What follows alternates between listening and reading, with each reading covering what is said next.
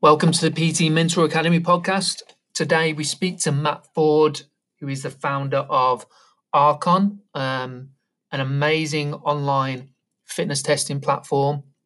Um, you can find that online. Today we talk about kind of pivoting and adapting your business to uh, kind of the ever changing demands of the market, um, especially through this lockdown phase, um, dealing with kind of the knockbacks, networking with the right people outside of the fitness industry, um, and some really really good talking points throughout the whole um, the whole session. So enjoy, guys.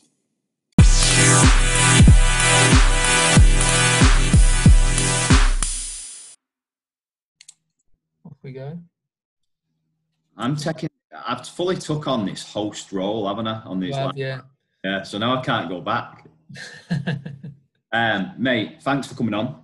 Um, massively, massively appreciate it. Obviously, for the guys watching, this will come as a webinar and a podcast, and it'll sit in the group and so on. Um, really appreciate you coming on. I know it's a bit mad of a time for yourself as well as it is for for everybody else. Um, I know you've been in the group a couple of times on a live. I think you've been on one or two with Nick, haven't you? yeah. Uh, yeah, yeah, a few times, yeah. Yeah. So I think the guys are fairly familiar with who you are, what you do, and stuff like that. But do you want to give them a bit of a background first, pal? Yeah, to be honest, this is going to lead into quite a lot of the stuff that I want to kind of go through. I think we've got flooded in the last few weeks with um, kind of similar topics on how to build online training, how to like build a network, how to use social media and stuff like that as well. But I think the angle that I'm going to take a little bit today is kind of all about pivoting and adaptation and then kind of how you can utilize some of the stuff that you've done because a lot of that's my background.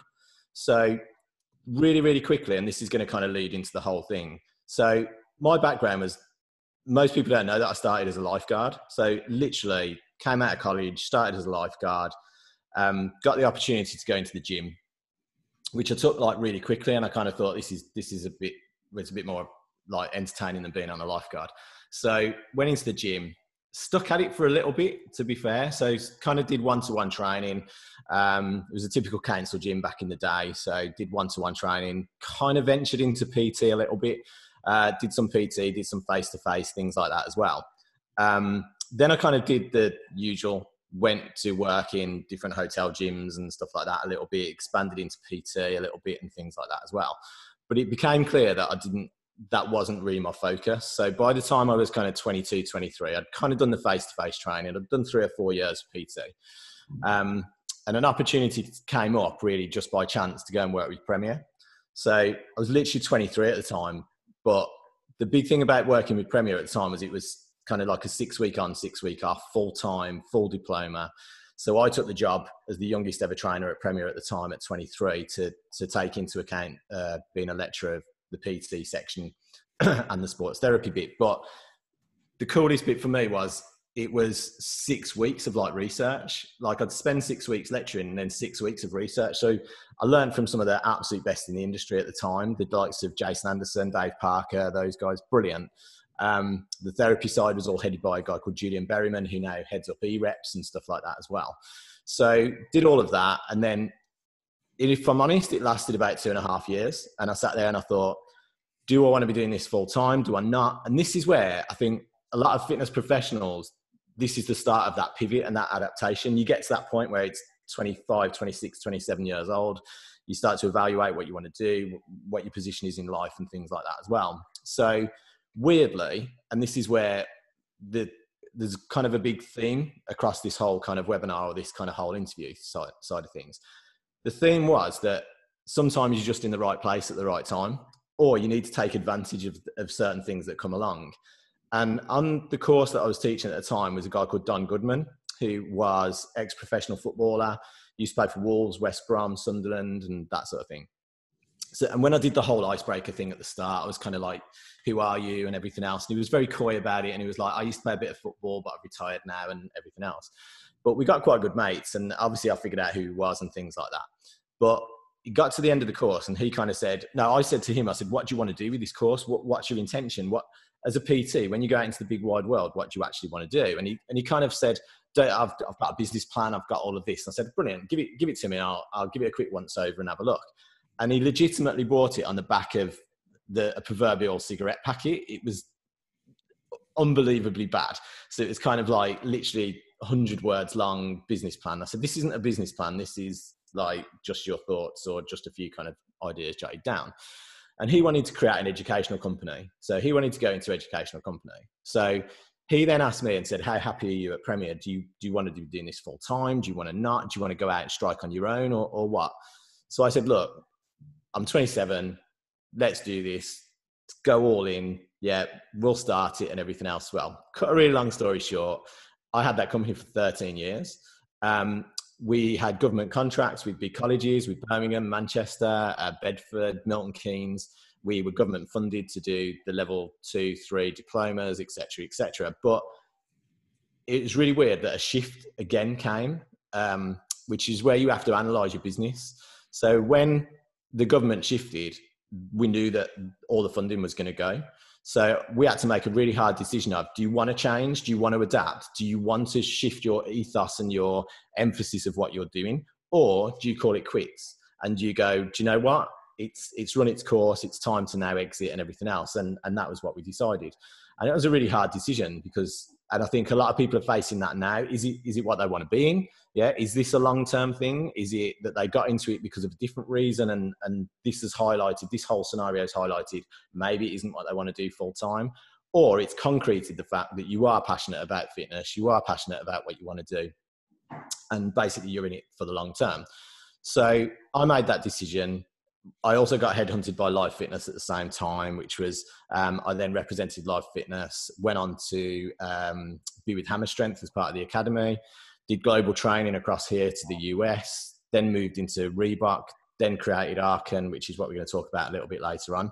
But all the way through this process, it's continual shifts, it's decisions that you've got to make. And I think we're right in that time where you have to make that decision, and we're in exactly the same position.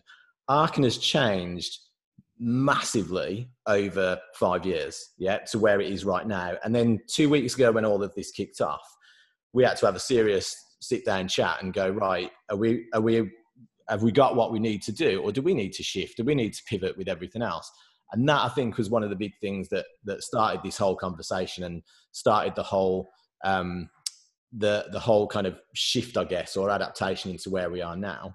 And I think you just have to look at that. And so I think that's the lead part of this whole conversation is this situation that we find ourselves in now, is it reinforcing what you want to do?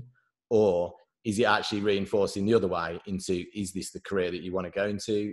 Is it what you see yourself doing long term? And if it is, brilliant, and you need to therefore adapt. But if it isn't, then you need to kind of look at that eh, on a serious note and think, is it something that I transition away from or, or whatever else really? So that, that was kind of my history and all the pivotal points along the way and the decisions that we've, that we've had to make along the way, which have culminated into this position now, but we're still pivoting and still changing. It's, it's going to happen constantly all the time. What would you say that's obviously from the adaptations you've had to make in the past at critical times, similar to this, but obviously not to the extent of a global pandemic, but what do you think you've took from them occasions that have helped you now in this current situation? Because there's going to be PTs in here that let's remove a global pandemic. Let's say in two years down the line, three years down the line, I don't know. It might be a huge life shift that they get offered another role. They have kids. They have what's what's supported you in the past with them decisions to be able to adapt quicker now or learn from from the past. I think you have to look at, I think the biggest thing that you have to look at is the position that you're in right now. So we've, a lot of the trainers have got comfortable in what they've done. They've built their businesses. They've got into a position where they're doing X number of sessions per week. They're comfortable with the face to face. They've got an online segment or whatever else as well. Um, and then now they've got a question, like you say. So look at look at exactly where you are and where you want to be. And then I think with me, it was all about connections. It was all about making connections and keeping them. We we had a quick chat before we came on that in this current position right now, the accessibility to people is is something that has never happened before. You are way you have a way better chance to talk to people that you've probably never talked to for I don't know or never talked to in the past. So as a little bit of an example, in the last two, three days, I've talked to the CEO of Theragun over in Los Angeles. Uh, I've talked to the CEO and COO of Hyperice, which is again the same kind of thing. Um, talked in depth about um, how we can forward certain initiatives and things like that with the guys at UK Active and the workplace movement.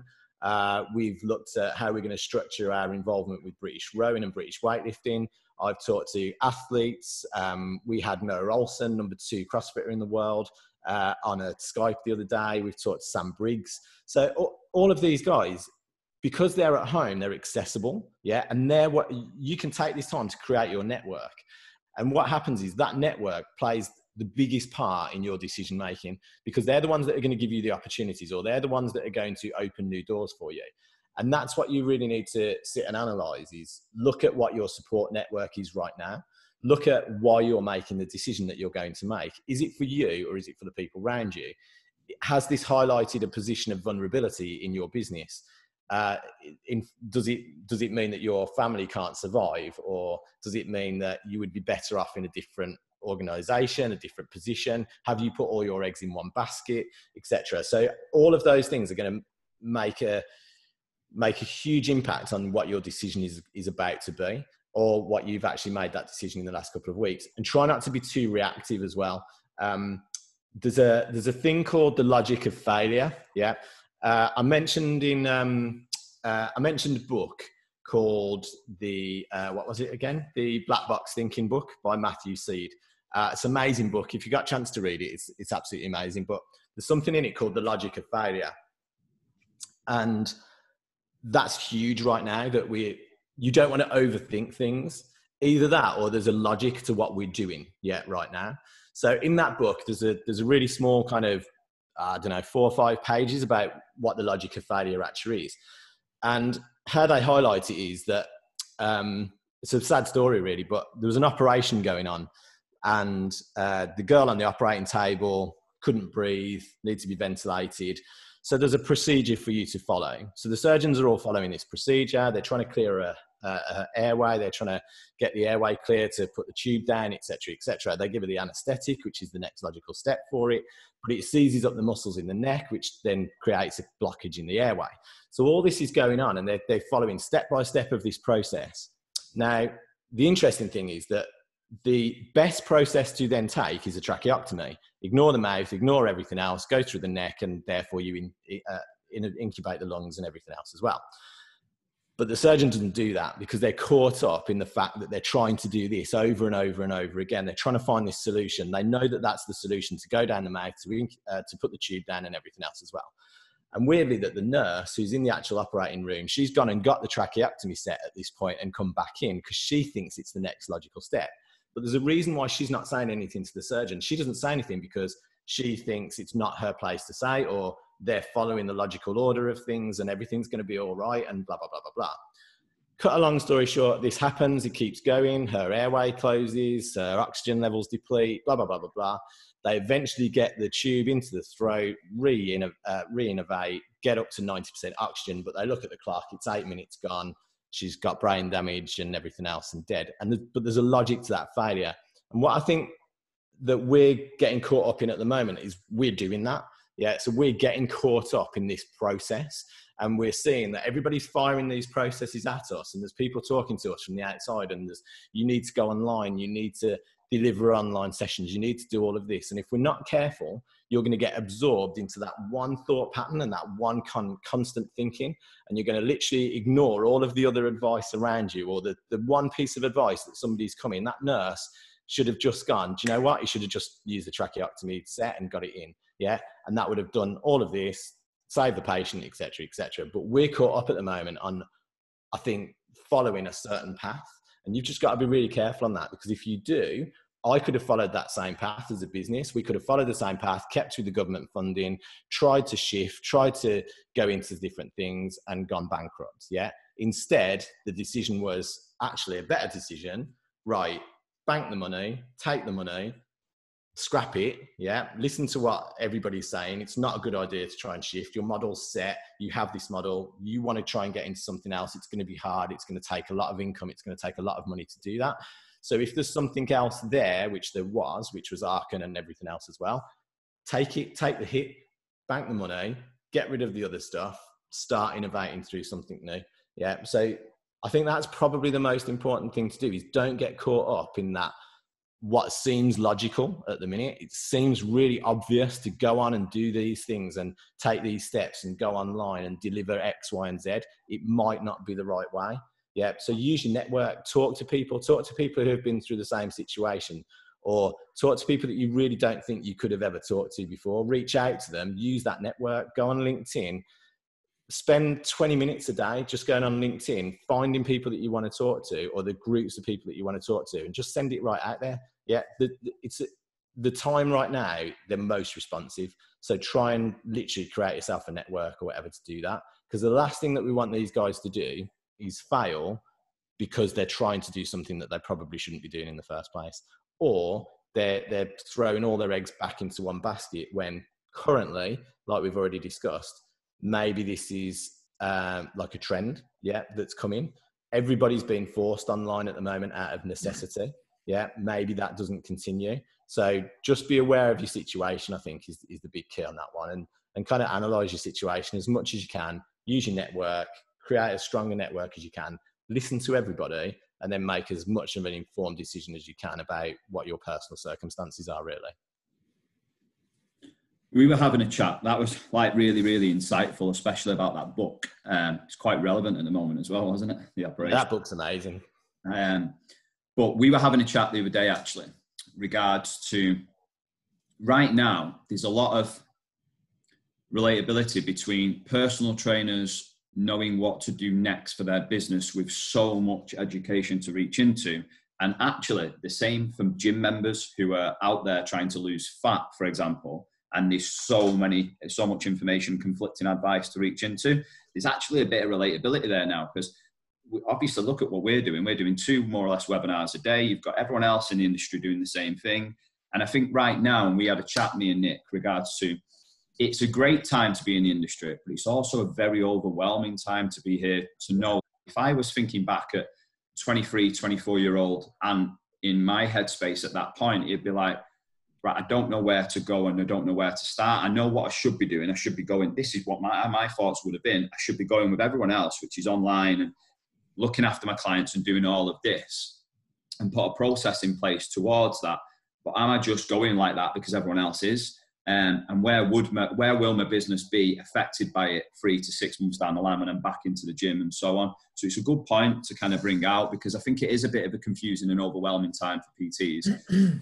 I also think it's more difficult than you might have suggested in a sense of to be able to pick out who to listen to and to pick out how to apply that and then reach into kind of different people. Because one of my next questions was going to be if you were to advise personal trainers who to reach into, um, who would them types of people be? Um, you kind of covered it a little bit then, regards to experienced people, people on LinkedIn and stuff like that. But at this point, when everybody's talking about online, what advice would you give to PTs to kind of, I don't know, outsource different types of help away from maybe fitness professionals, in uh, fitness um, industry experts, and so on? Yeah, let, let me come back to that in a second. One yeah. of the things that you touched on that's really important is that I think where the industry has shifted periodically. Yeah, I've, I've been in it for 20 years. Yeah. So we, we know the shifts. Yeah, you've seen them all before. We've seen the shift away from um, what everybody thinks they know and what everybody thinks uh, should be the way forward. And then somebody like James Smith comes along who sticks all that on upside down and kind of goes, no, it's about calorie deficit and everything else as well. And I think one of the one of the biggest things that's ever happened like that in the fitness industry was um, the kind of NASM move.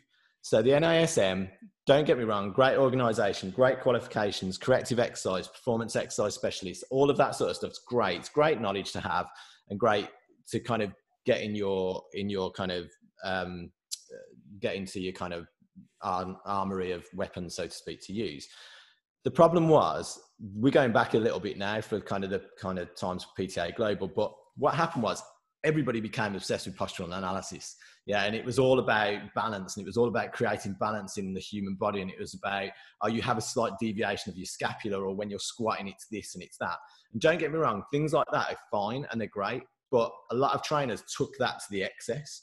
So they kind of wanted to become this postural analysis specialist. They wanted to feed that information to their clients as much as they possibly could. Um, and it was overkill.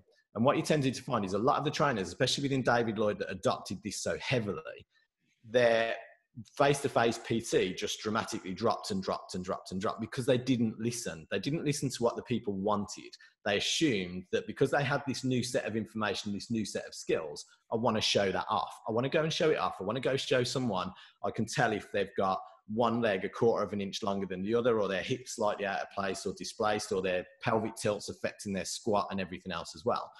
And what tended to happen then is there was a transition then in the industry that everybody kind of almost went, this is the way to do it. This is the way to go. You start with all of these different tests that you need to do with someone. Then it transitions into a way of training and programming and everything else as well.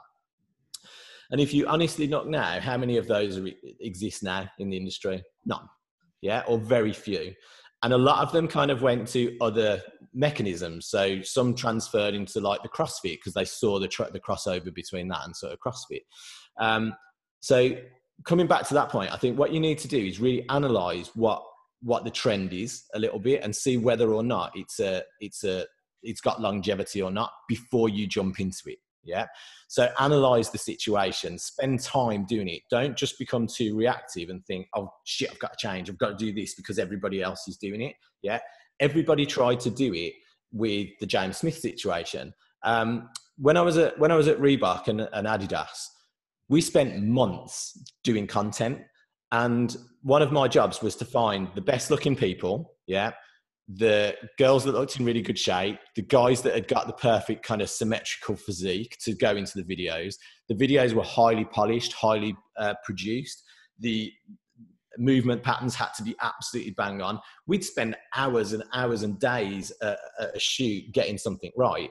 And then james smith comes along and proves the fact actually you don't need any of that yeah, because what the people want is they want raw, honest footage of, of the delivery of what they want to know and the, the amount of information that can know and then impact their lifestyle off that off the back of that information and that that's huge yeah so that that has now shifted that really everybody has the ability to create really good content uh, nick will know craig ritchie i guess um, he's the same. So he now is uh, pretty much represents the whole of CrossFit Global in their video uh, and their kind of production of video content. And his video content's great. He's quite a funny guy. He's very likable. Uh, it's very raw. It's quite well edited, yeah, because it's put together quite well. But again, he's seen the opportunity. He's seen the landscape. He's looked at it. He's found a way to um, create content around it and and pretty much delivered what he wants. And he's now got 250,000 subscribers on YouTube or whatever else and, and all these different things. So yeah, look at look at what's currently going on, analyze it, look at the longevity of it. And then in terms of your network, go to people who, right, everybody has what they call a mountaintop moment, yeah, which is where you have this situation where you think, um, there's a there's a guy called Jon Gordon, yeah, amazing to listen to. Um, I'm not particularly religious yeah, but he does have a slant of religion to some of his stuff that he does. But he's one of the best um, motivational speakers of all time. He does a lot of the NFL speaking, Fortune 500 companies in the US and things like that as well. But he talks about the fact that everybody has a mountaintop moment. And what we mean by that is that someone will have paved the way um, already for what you want to do. Yeah, it, it's natural. Yeah. So Michael Jordan did it in basketball. Everybody wanted to be Michael Jordan. He was the one. Yeah. Now you have LeBron, you have Kobe, rest in peace, and all these different things. But that was the mountaintop moment that you you understand what you want, and then it's how you're going to get it. Yeah, and how you're going to achieve what you want um, or what you're aspiring to that somebody else has already done. And in a lot of ways, that's what James Smith has done. He had his mountaintop moment, got to that point. Everybody else is now aspiring to become that sort of thing. Now, to get there, your network needs to be created by people that aren't necessarily in fitness, yeah, but show you that path towards the progress that you need to make, yeah. So the only way I can kind of explain a little bit on that is is through personal. So with Archon, we've had to shift massively in the last few weeks, purely because all of the tests that we do and all of the metrics that we do are in the gym. yeah, or 90% of them are in the gym. So everybody's coming back to us and going, love it, metrics. We've, we've had like uh, three and a half thousand new people, maybe something like that on the platform. And they're all like, this is brilliant because I can do this and I can do online challenges and everything else until it comes to the bit where they actually select the movement patterns and they go, can't do any of this because it's in the gym. So we've had to sit there and go, right, okay, we can't physically film the new stuff because it requires being in a gym, social distancing. We can't get there. Yeah. I can't get the film crew. So how do I bypass that in order to provide or, or a service, so to speak, that we can do right now? But in terms of where, in terms of the network that you use, I don't need somebody in fitness to understand scaling my business. I need to sit there and say, right, what's the low hanging fruit? Well, the low hanging fruit for me is CrossFit. Yeah. And I don't mean that in any disrespectful way, but that's my market. Those are the guys that are going to understand what I do. They're going to understand the competitive side of it. They want to know pound for pound what they are and that better than somebody else, etc., etc. So they're what we call low hanging fruit. Now, how do I scale to low hanging fruit? I need somebody who understands CrossFit very well understands how to get into that network, understands the makeup of that network, understands how to communicate with the boxes really well. So again, simply reach out to somebody that you know in that position. And I reached out to a guy called Pete Howe, who happens to be um, used to be uh, the trainer for the SAS guys on Who Dares Wins.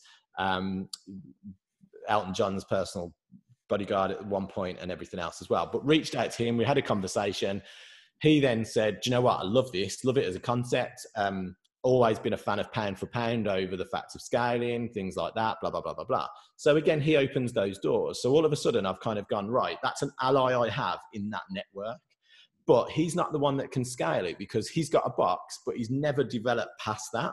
So he's got a box and he's got 80, 100 people in a box. He's got a great network of other people that he can get me in touch with, athletes, those sort of things. But is he the one to scale my business? No, because he hasn't been there, because he hasn't scaled it. So, how do I get my business to scale into these different areas? I need somebody who's higher up in CrossFit or understands it. So, again, reach out, and this is where that conversation goes. Reached out on LinkedIn, found the person that I need to talk to, yeah, and kind of went, You're the one that I need to talk to. How do I get to you? Yeah. So go down the chain and see if you know anybody that, that's in that chain, in that network, who can introduce you. And again, it's logical steps. So all I did is went through that chain and found a guy called Marcus, who now is the sales director for Theragun in the UK. Marcus used to work for Life Fitness. I used to work for Life Fitness. A little note on LinkedIn. Both used to work for Life Fitness. Could really do with an introduction or conversation about X, Y, and Z. Really want to get to this person if possible. Yeah. Within three, four days, I'm on a Skype call to Los Angeles with the person that you want to talk to. That person basically talks to me and says, I'm the guy who's responsible for the Reebok deal with ESPN and CrossFit. And do you want to scale this? I'll give you a couple of hours of my time to understand how to scale this into the network that you want. Yeah. All that requires from me is a bit of time and a bit of investigation work to go through LinkedIn to find someone who's connected, to reach out, to have a cheeky conversation, push my luck and see if I'm going to get it. Yeah. And it happened to work out. Now, I'm not saying that's going to work out for everyone. I'm not saying it's that easy, but that's what you need to do. Yeah. And right now is the absolute time to do it. What do you want to do with your business? Do you want to scale it? Do you want to get it into this position? How do you do it? Find someone, yeah, or make a wish list of people that are on that curve, yeah, or have done that curve or have been on it or whatever else. These people aren't untouchable, yeah, okay, they're really not, yeah. People think that they are, um, but they're not. So it wasn't that long ago that I'm talking to Piers Linney off Dragon's Den, yeah, and this isn't, this isn't, this isn't. Um, I don't want to make this sound like I'm name dropping or whatever else. It's just a really cheeky conversation on LinkedIn. Yeah, you've just got to know how to do it, and it's not going to work. The amount of times I, I, could probably tell you 20, 30 people that have told me to do one on LinkedIn, but the three or four haven't yet. And they're, they're what create your network. They're your new network because they've been there and done it. Whatever they've done what you want to do, they've built what you want to build, and they're the best people to advise you. It's not the people that are online going, I can bring you these number of leads, or I can do this, or I can do that. They might have done it, yeah, but they might have tried it with 500 different companies and succeeded with one. So if you know that somebody's categorically done what you want to do, they've been on that arc that you want to get onto, they've successfully built what you want to do, now's the time to reach out and try it. So unpacking all of that, mate, because this is great information because it, it's obviously completely different to what we've had already. And unpacking all of that, my head's spinning in a sense of I'm trying to put myself in a PT's shoes as much as I possibly can here. And obviously, what they're listening to right now is a lot of fitness professionals with a lot of experience, including me and Nik every single day. Do you know what I mean? When when it comes to say for example let's just use the common example right now which is moving online to either a membership group group pt bespoke one-to-one pt there's actually so many more people out there that not only can grow or have a proven record with growing an online business in the current market but at the same time they can reach into probably for just that cheeky advice of a message and go well, how did you set that up what did you kind of what did you use to set that up i'm listening to this example but can i can I have half an hour of your time, You would probably just let them let them reach out to them, right? Nik, yeah. I'm just kind of trying to think of this and unpack it from a PT's perspective. Your thoughts, mate? um, I think, yeah, I'm trying to put myself in their position as well because I think there is a, there is an element of can I, can't I in this current scenario? Do you know what I mean? Like a lot of them probably feel apprehensive asking for money, let alone asking for some time off someone. Um, but I think it's really insightful and a very good different angle to kind of think of it because you've got in this respect, from a PT's perspective, what I'd probably take from this is almost, yeah, reaching out and looking for those kind of um, organizations or people that, you know, can either we can either help each other or they can help me or we can kind of just start to generate that conversation. Because i think at the moment it's you know we're very much and I, th- I guess what you're talking about is b2b more so rather than kind of going straight to the consumer. And though we've kind of focused on going straight to the prospects and generating the prospects and generating the interest etc etc is it's almost leaning on that kind of going straight to businesses, going straight to kind of leaders in those certain areas that you could lean on, whether that's, I don't know, um, networks or groups or social social groups or certain kind of areas that that you can kind of like as you said matt like just create those networks and those conversations to start off with i guess i mean to be fair, I guess that's kind of what we do a lot with yeah. all the guys we bring on board, but it's obviously very fitness focused. And I think, I think Matt, sometimes I think the fitness industry can be a little bit guilty, and I think I can hold my hands up on this one. Is we're in that much of a bubble in the fitness industry that, and I think it's like no other that we live and breathe health and fitness. It's all over our social media channels. It's just personal trainers, online coaches who we follow, and so on. That sometimes we think growing a business stops at the experience of a fitness professional, whereas actually, yeah. if you, I can only think of some of my, my best business advice has come from my clients who are CEOs of business. Yeah. I can resonate with what you've just said instantly. Um, but we're so much within this bubble sometimes that it's kind of like, right, well, everyone's going that way. So let's go that way with them and do the same process and let's listen to them and take it in and then buy their product. When actually, sometimes we just need to pause and reflect and go, well, where do I actually want my business to be in five years' time? And is that the same route as that direction and everywhere else? I suppose that's where you're going with this as well. Yeah, and, and you need to create a severe amount of resilience when you've got your own business. It, it's natural. You're going to get told no so many times. The, the amount of times that I've sat with business colleagues, partners, my partner, wife, etc., and just gone, I'm done. I'm absolutely done. Yeah. I've built my hopes up to get something and it's just been ripped away. Um, we've had the, we, I had a contract with Reebok, which made a really difficult decision to get out of and took me nine months of legal work to get out of. So you, you just need to build up like a massive resilience to kind of go in, do you know what?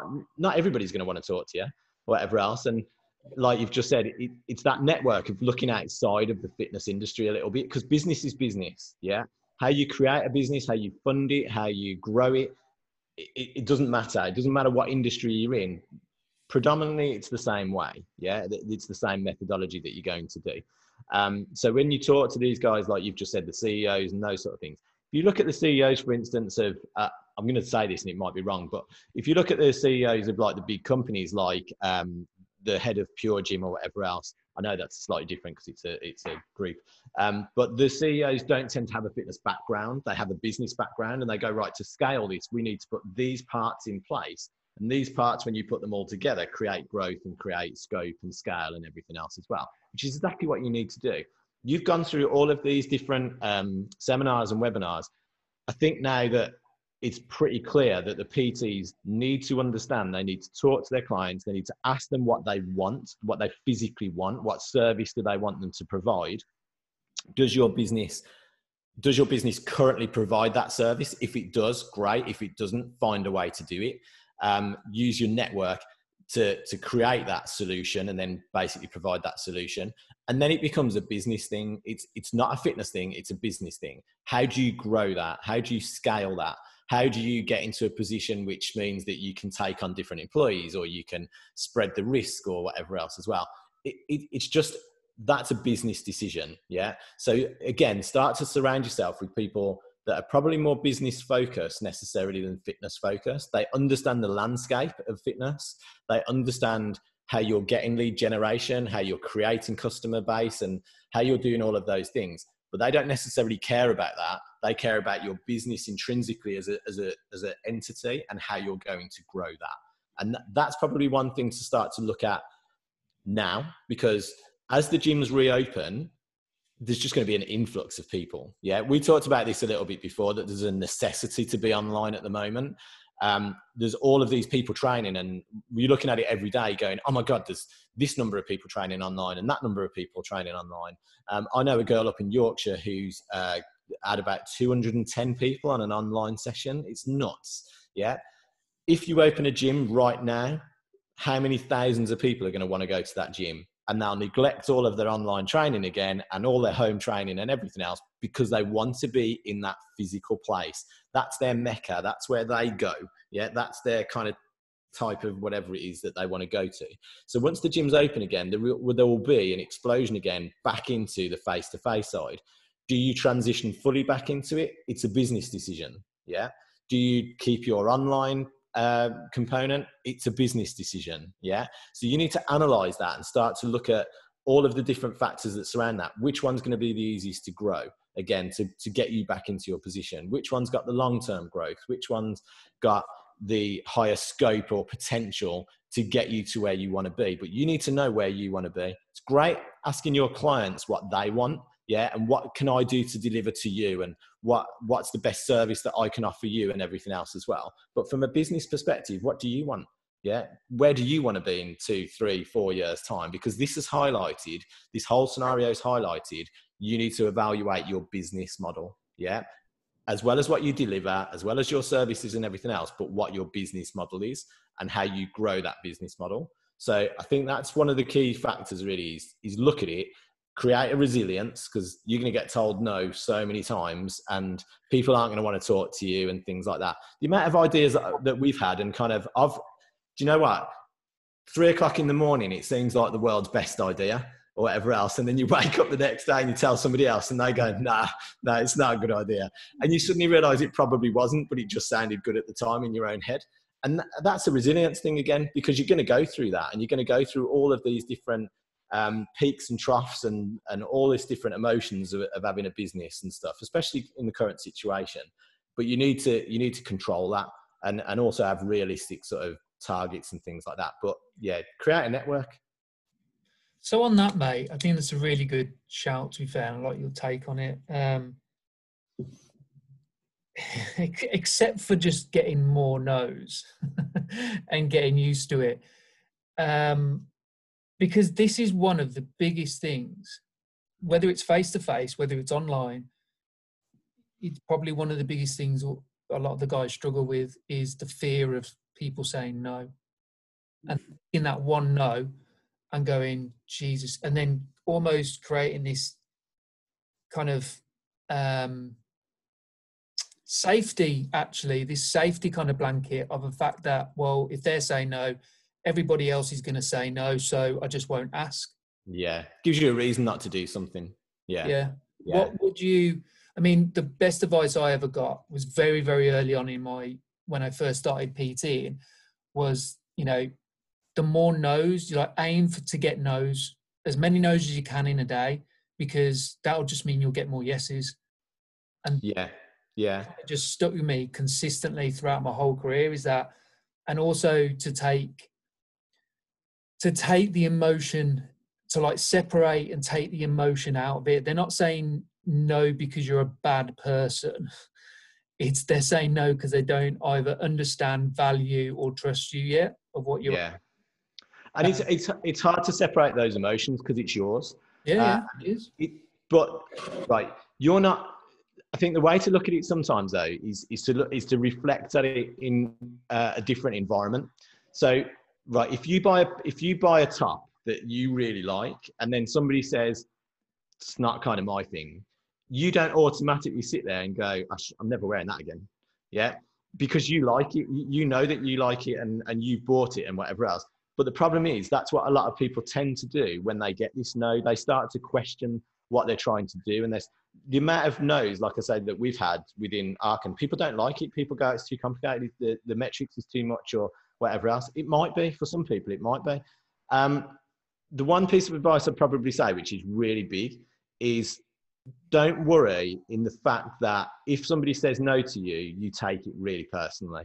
Yeah, because there's been days and like periods of time where kind of I've built myself up into something or whatever else, and then somebody suddenly crashed it and gone, actually, no. and I take it really personally. Yeah, so I'm kind of like, oh my God, they've said no, or this hasn't worked, or whatever else you you will you'll rebound off it and you just need to go okay fine that's that's that's cool. And it's a no and whatever else. And then you reevaluate and go forward. And it is really hard to do. Yeah i'm, I'm not going to lie it's really hard to do because you just want to be careful that you don't set yourself into that mindset of actually this isn't a good idea. If you totally believe in it and enough people say that it's a good idea and fundamentally it's sound and everything else as well you just have to start to realize that some people are never going to buy into it and some people are never going to buy your services and some people are never going to adopt what your pattern of thinking is and that's fine. And do you know what? You might have two days where you're really questioning it and you fall into a bit of a slump and you think this isn't worth it and i don't really want to do it anymore and everything else as well.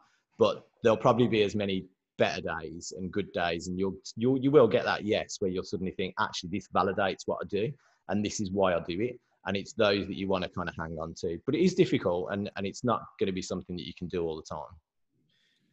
You, so yeah would you say then um because we talk a lot about critically thinking about stuff um you know critically thinking about barriers and challenges and you know overcoming x y and z.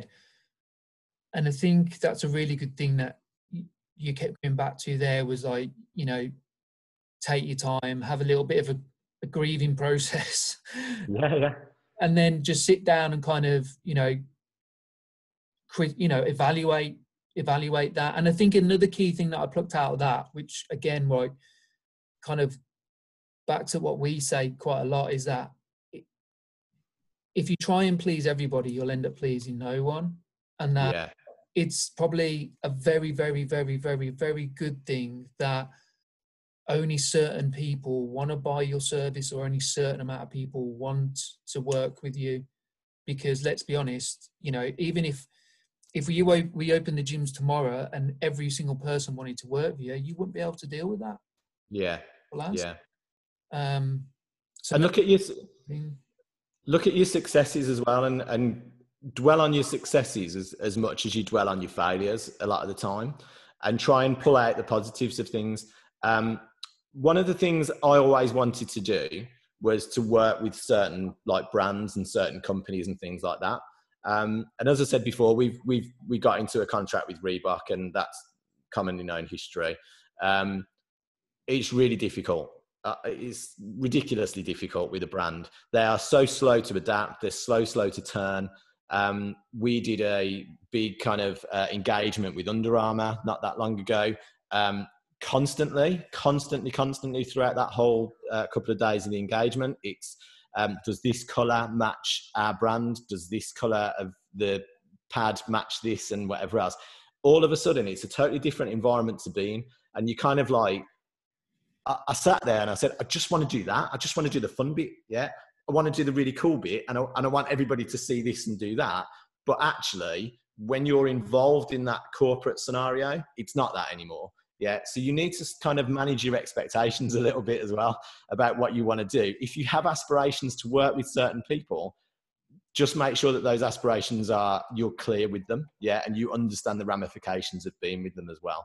Yeah. So a lot of a lot of the guys like you said before, if you want to scale your business, certain things come with that. It will take you away from the face to face.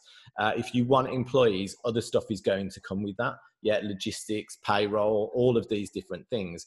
And a lot of the comments that are on the wall, where um, like in the PT group, where people are going, "What's the best way to do this? What's the best process of uh, of taking payments and things like that?" that just multiplies. Yeah. So it becomes a point where you go away from all the cool bit and the fun bit and everything else as well. And it doesn't mm. become so much fun anymore or whatever else. And that sometimes is what, again, will negatively impact your growth because you sit there and you, you can't recognize that yet that it will take you away from those aspects. If you want to be the face to face trainer, you really love it, you're totally engaged with it, you want to be that person, manage your expectations. You will cap out at this much income. If everything goes perfectly, you will cap out. You will go online, you will cap out at this many people that you can logistically look after, providing a good service who will continue your service and everything else as well. If not, and you grow and you take staff on and everything else, the problems that come with that, yeah, it's great because the money will come with it and the expansion and the scaling, but there's also other logistical issues that come with it. And you just need to make sure that like you say, you, have got that in your mind or whatever else to be able to understand that um, the, the business aspect to it as well, rather than just the kind of fantasy part of it, I guess. So. Mm. I can relate to that from an S&C point of view, like always wanting to go and work with a team. And then when I went and done it, it was like I was earning peanuts and you were being pulled from pillar to post for like minimum wage at points when you were doing 16 hours for X amount of money. And what I thought it'd be this dream job after coming out of pro sport to go back in as a coach or an S&C coach. And it was absolutely not like that. And ended up coming yeah. back, back to the commercial gym world and so on. I was sat smiling throughout that because I was thinking, all them PTs that are out there wanting to be this online coach sat on their laptops in Bali. I feel the same now after that comment. Yeah. It is. Right. I think. I think it, it, it, it is. It is kind of. You know, imagine. Okay, so imagine now having i mean i know because i work in one but imagine now having your own gym and having staff you know two or three you know pts and 200 members or whatnot and just imagine the responsibility like of what that kind of entails in regards to what, what's happening now. And also going forward like and i'm not saying that's a negative thing particularly it's just extra and you do do less of the stuff you you love to do that you got into the industry for probably. And to be fair just thinking about that when you were talking through that now actually it's we're doing more of the stuff we enjoy yeah, yeah this is it I, it? I, didn't want to say that because everyone else is struggling but we're what's happened with this shift with us is that we're now working with pts and it's the stuff that we enjoy and no disrespect to managers regional managers senior management team that's on the board in pure gym who we have to deal with and do different work with this is the shit we love. So we've,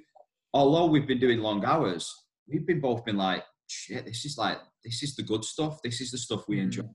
It's me having talks with you, with Phil, with with whoever it is from fitness professional point of view, helping PTs. So that's mm. so it's mad. I didn't want to say it, but you did. I think I think one of the one of the things to recognise as well is that this is as hard as it's going to get. Yeah, yeah. It, there's, there's there's no way. Well, I'm hoping so anyway. But this this is pretty much as hard as it's going to get. So when you're looking at the current situation, kind of sit there and think, okay, well, everything's bottomed out, but it can it's going to get better. Yeah, the gyms will open again.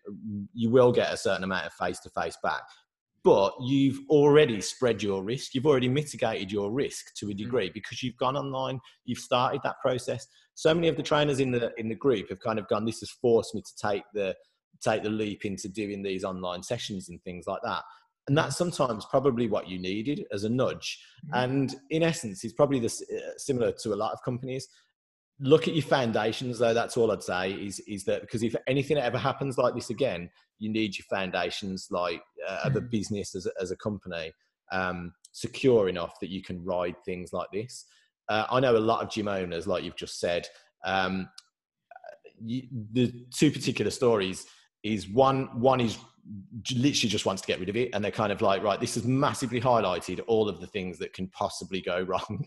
And i've now got staff who are moaning at me. I've uh, one guy that i spoke to the other day said it's it's a weird sensation because he has a he has a box not a crossfit box but an independent box. Um, and since he's gone since this has all gone dark and they can't go he's been really reluctant to go online to provide sessions because he said he knows what's going to happen is that all of a sudden the demands for when he reopens become much higher than they were before. So he's almost kind of his mindset is I want to ride this out. I want to deliver them a a minimal service as possible to keep them, ride it out, and then go back into the same format that was coaching face to face, etc., etc., back in the box. Because he said his worry is that if he does all of this online stuff, what's going to happen is as soon as he opens the box again, X number of his clients are going to go, Oh, I can't make that session. Could you record it? Because you obviously did all of these recordings. Can you film the classes so that I can possibly do it if I'm away from work and whatever else? Whereas the other guy, um, he owns a gym, and right from the very start, he made the investment to own the land that it's on. So he doesn't pay rent and he didn't pay everything else. He made a deal with the landlord, yeah, which meant that um, uh, the landlord kind of part owns the gym, I guess. So they're building this huge extension currently, right now, this massive extension to the gym and everything else. He's not paying rent because he's in a partnership with the guy that owns the land and blah, blah, blah, blah. He's in the perfect world scenario. He's going to ride this out with no staff, no real overheads, no rent, nothing because he set it up well in the first place. Yeah. So we've got asked quite a lot as well, especially in, in these um, a lot of the feedback is how people grow companies or how grow business because they go don't have the income right now to do it don't have the infrastructure to do it and things like that. Sometimes you don't need it yeah? So i'm going to tell you a little secret about Archon which some people know some people don't but and i'll tell you the good parts bad parts to how you grow it yeah?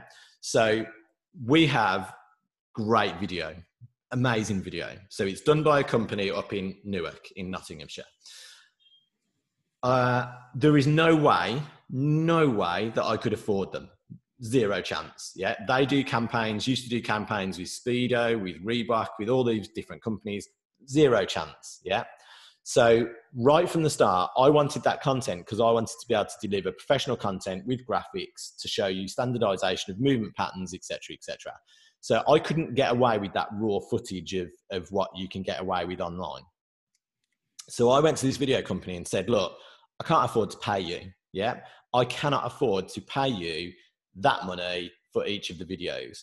So I went straight in at the deep end and said, tell you what I'll do.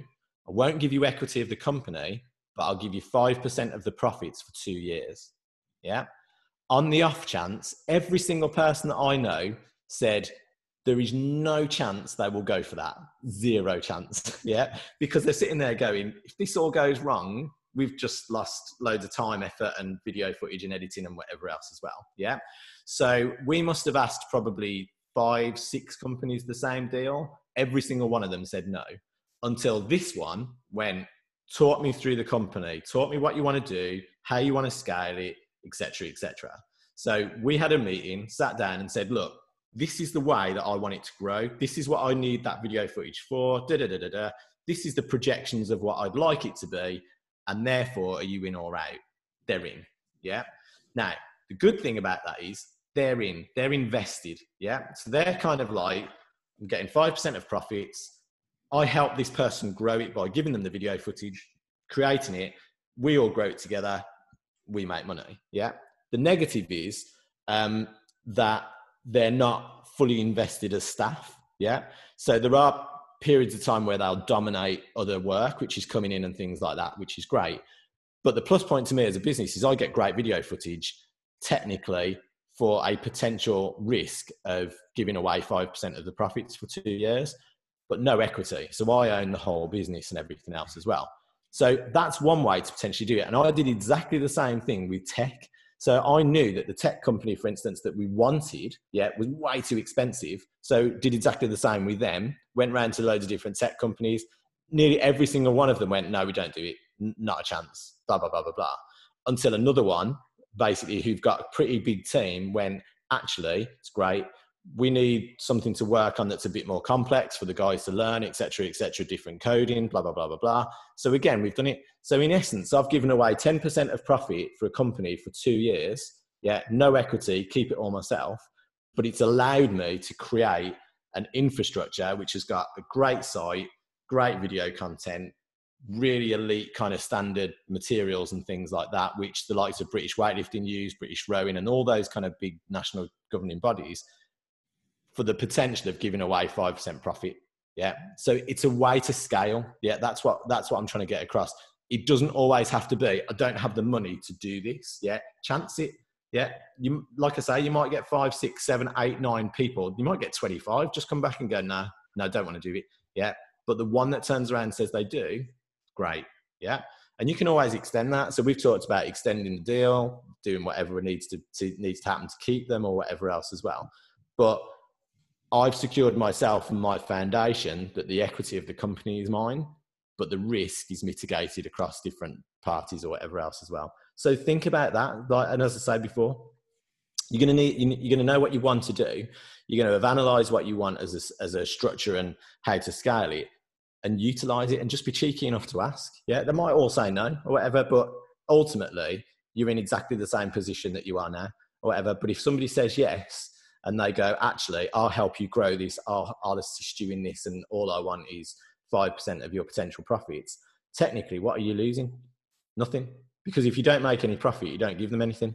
Yeah. If you make a ton of profit and you make, if, if I said to you right now, they help you make a million pound and you give them 50 grand, you'd be quite happy to just sit there and go, I'll give you 50 grand. Yeah. So it's a mindset sometimes on things like that that people get caught up in this. I'm a little small company or I'm a single sole trader or whatever else. I, I can't do things like that. You can, you just need to ask. Just my um, last question from me, mate, and uh, it's open to questions from any of the guys that are on. Um, just off the back of what you've just said at the very, very end, then, because I know we've still got online challenges to go into and stuff like that. Um, maybe that's one for another time or whatever. If you want to get stuck into it now, it's up to you. What gave you, or what was the process in giving you the confidence to make them business decisions and grow and scale. Um, and the reason why I'm saying that, if I'm a PT sat in here now, my my biggest way instantly to grow my business and earn more revenue for less time is to potentially go from the pure gym shift hours to rent, right? And then you're fully self-employed. Um, and then off the back of that, it might be making a decision to bring in an additional product, which is like online, hybrid, or whatever. Then it might be the decision of actually, I've grew my network here. I'm going to open my own private facility was there anything, any little gems that you can give away? I think you've give away a lot, to be fair, but any little gems you can give away to give them the confidence in enabling that process to happen and making them decisions themselves. Right. Do you know it's really funny? So I'm I'm 44. Um, people have a tendency to think that I'm quite confident as a person. I can get up on stage, I can talk. I've presented to 700 people in Turkey at a, at a uh, theatre and out in the US and whatever else at IHRSA trade shows, FIBO and everything else. Um, I'm probably one of the least confident people that you're ever going to meet. Yeah. So when it comes to things like talking in public and stuff like that, I've been known to like throw up like just before I've gone on and stuff like that because I get myself worked up. I have, um, if you've never read Derren Brown's book called Happy, 100% read it. Yeah.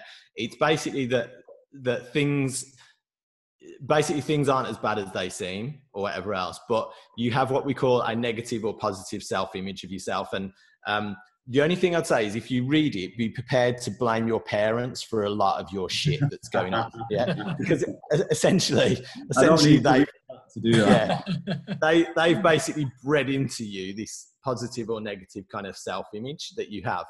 Um, and the and the typical example is that I don't smile very often on on photos and things, and literally everybody on Facebook's like, Jesus, do you never smile, or is this your constant resting bitch face and everything else? And it's a confidence thing. I don't particularly like the way that I smile that or that I look like on a smile. Therefore, I've talked myself into a narrative that that's me. When I'm on a photo, I can look fine if I don't smile, and therefore I do that. So confidence is a confidence is a big thing, but I tell you what it what it was. It's necessity. Yeah. So for me, it was purely built out of necessity. I sat there and said, "Do you know what? I, I need to do it." Yeah. Okay. So out of that necessity, that then then basically gave me not the confidence to do it because I still don't have that confidence necessarily, that innate confidence to go, oh yeah, I'll just go and talk to this person, this person, and this person, and and whatever else. Because I fear the response still quite a lot. So I got into a really big conversation with this guy out in LA, uh, not yesterday, the day before. And innately, I fear the response that they're going to give. When it's positive, great. I'm on a high for two days and I'm swanning around the house going, oh, look what I've done and blah, blah, blah, blah, blah. But all the way through that conversation, I'm going, is he going to like this or is he not? Or what's the potential problems? And I'll, and I'll have papers everywhere with potential responses to negative comments or whatever else. So I'm kind of prepping that as much as I can. So I think in terms of confidence, prepared. Yeah, be prepared with what the negatives are going to be. So if you're asking for something, you know you know what the responses are going to probably be that are come back. They'll either be overwhelmingly positive or there's going to be question marks that somebody's going to ask you. And to be honest, the only way that you do that is by is by doing it. So ask someone, and then when they go, "Is this a problem, or is this a problem, or is this a potential problem or issue?" Write your responses to what they are and you become confident in your responses so that if somebody asks you and says actually i don't think that will work you can go i do because of x y and z yeah and you can give those informed responses into why you believe this will work. And that's a huge thing when it comes to dealing with the, the clients as well. Clients are always going to say like you said before i don't have time i don't have this i don't have the impetus to do the diet or uh, I can't do that because X, Y, and Z. So you know all of those negative responses. If you're very confident and have informed response to that response, that's what tends to make you look confident and breed that confidence or whatever else. And that will give you the ability to, I think, reach out and go and do the stuff because you know that if something comes back or in a conversation, you know what you're going to respond with. Yeah, don't go in blind. If you go in blind, that's when you can get seriously cut down and your confidence is battered for the next six months or whatever it is. So, do you research and just prep it? You know your business better than anybody else. You know your strengths better than anybody else as a trainer. You know if you're good face to face. You know if you're very good in front of a camera or if you're not. And use those to your advantage. And then, um, like I say, just be informed with your responses so that if anything comes back, you've got that response in the bag to sit there and go, okay, I'm confident that I can argue against if something comes back negative. That's all. Yeah, and that'll give you the confidence to do it. But other than that, it's a necessity or whatever. Right now, if you want to do something, just do it or whatever else because there's the necessity to be able to do it. You need to go make money. You need to scale your business. You need to pivot and adapt. So you're going to have to do it or whatever else. And that's probably one of the big things. But just make sure because you have to do it doesn't mean you're putting yourself in a position um, like Ant's just said of, of not being confident to do it. Yeah, you can appear confident to do it, but just be informed or whatever as you take the leap. That's all. Yeah, I think there's a saying in there, something like anxiety is removed by action or something similar to that. Um, and there's no yeah. time right now to kind of have that type of mindset, is there, I suppose. And to prepare themselves for when they go, go back into the gym, because there's going to be a lot of personal trainers that are financially better off for this situation because they've pivoted, added a product, gone online, and kept their existing clients so they can grow two products as they go back into the gym. Um, the last thing that we wanted to touch on was these online challenges, but I actually think that's a whole bloody live webinar on its own, isn't it? So live, the, the yeah, and it, generating leads and that type of stuff. Yeah, and I and I'll be honest, um, we've pivoted massively over the last couple of weeks. So we're about to launch something uh, next week, um, which pretty much leads into that and i think the guys can get a lot more out of it. So i'm i'm right we're really happy to do whatever we can to help. We, we know that anyway.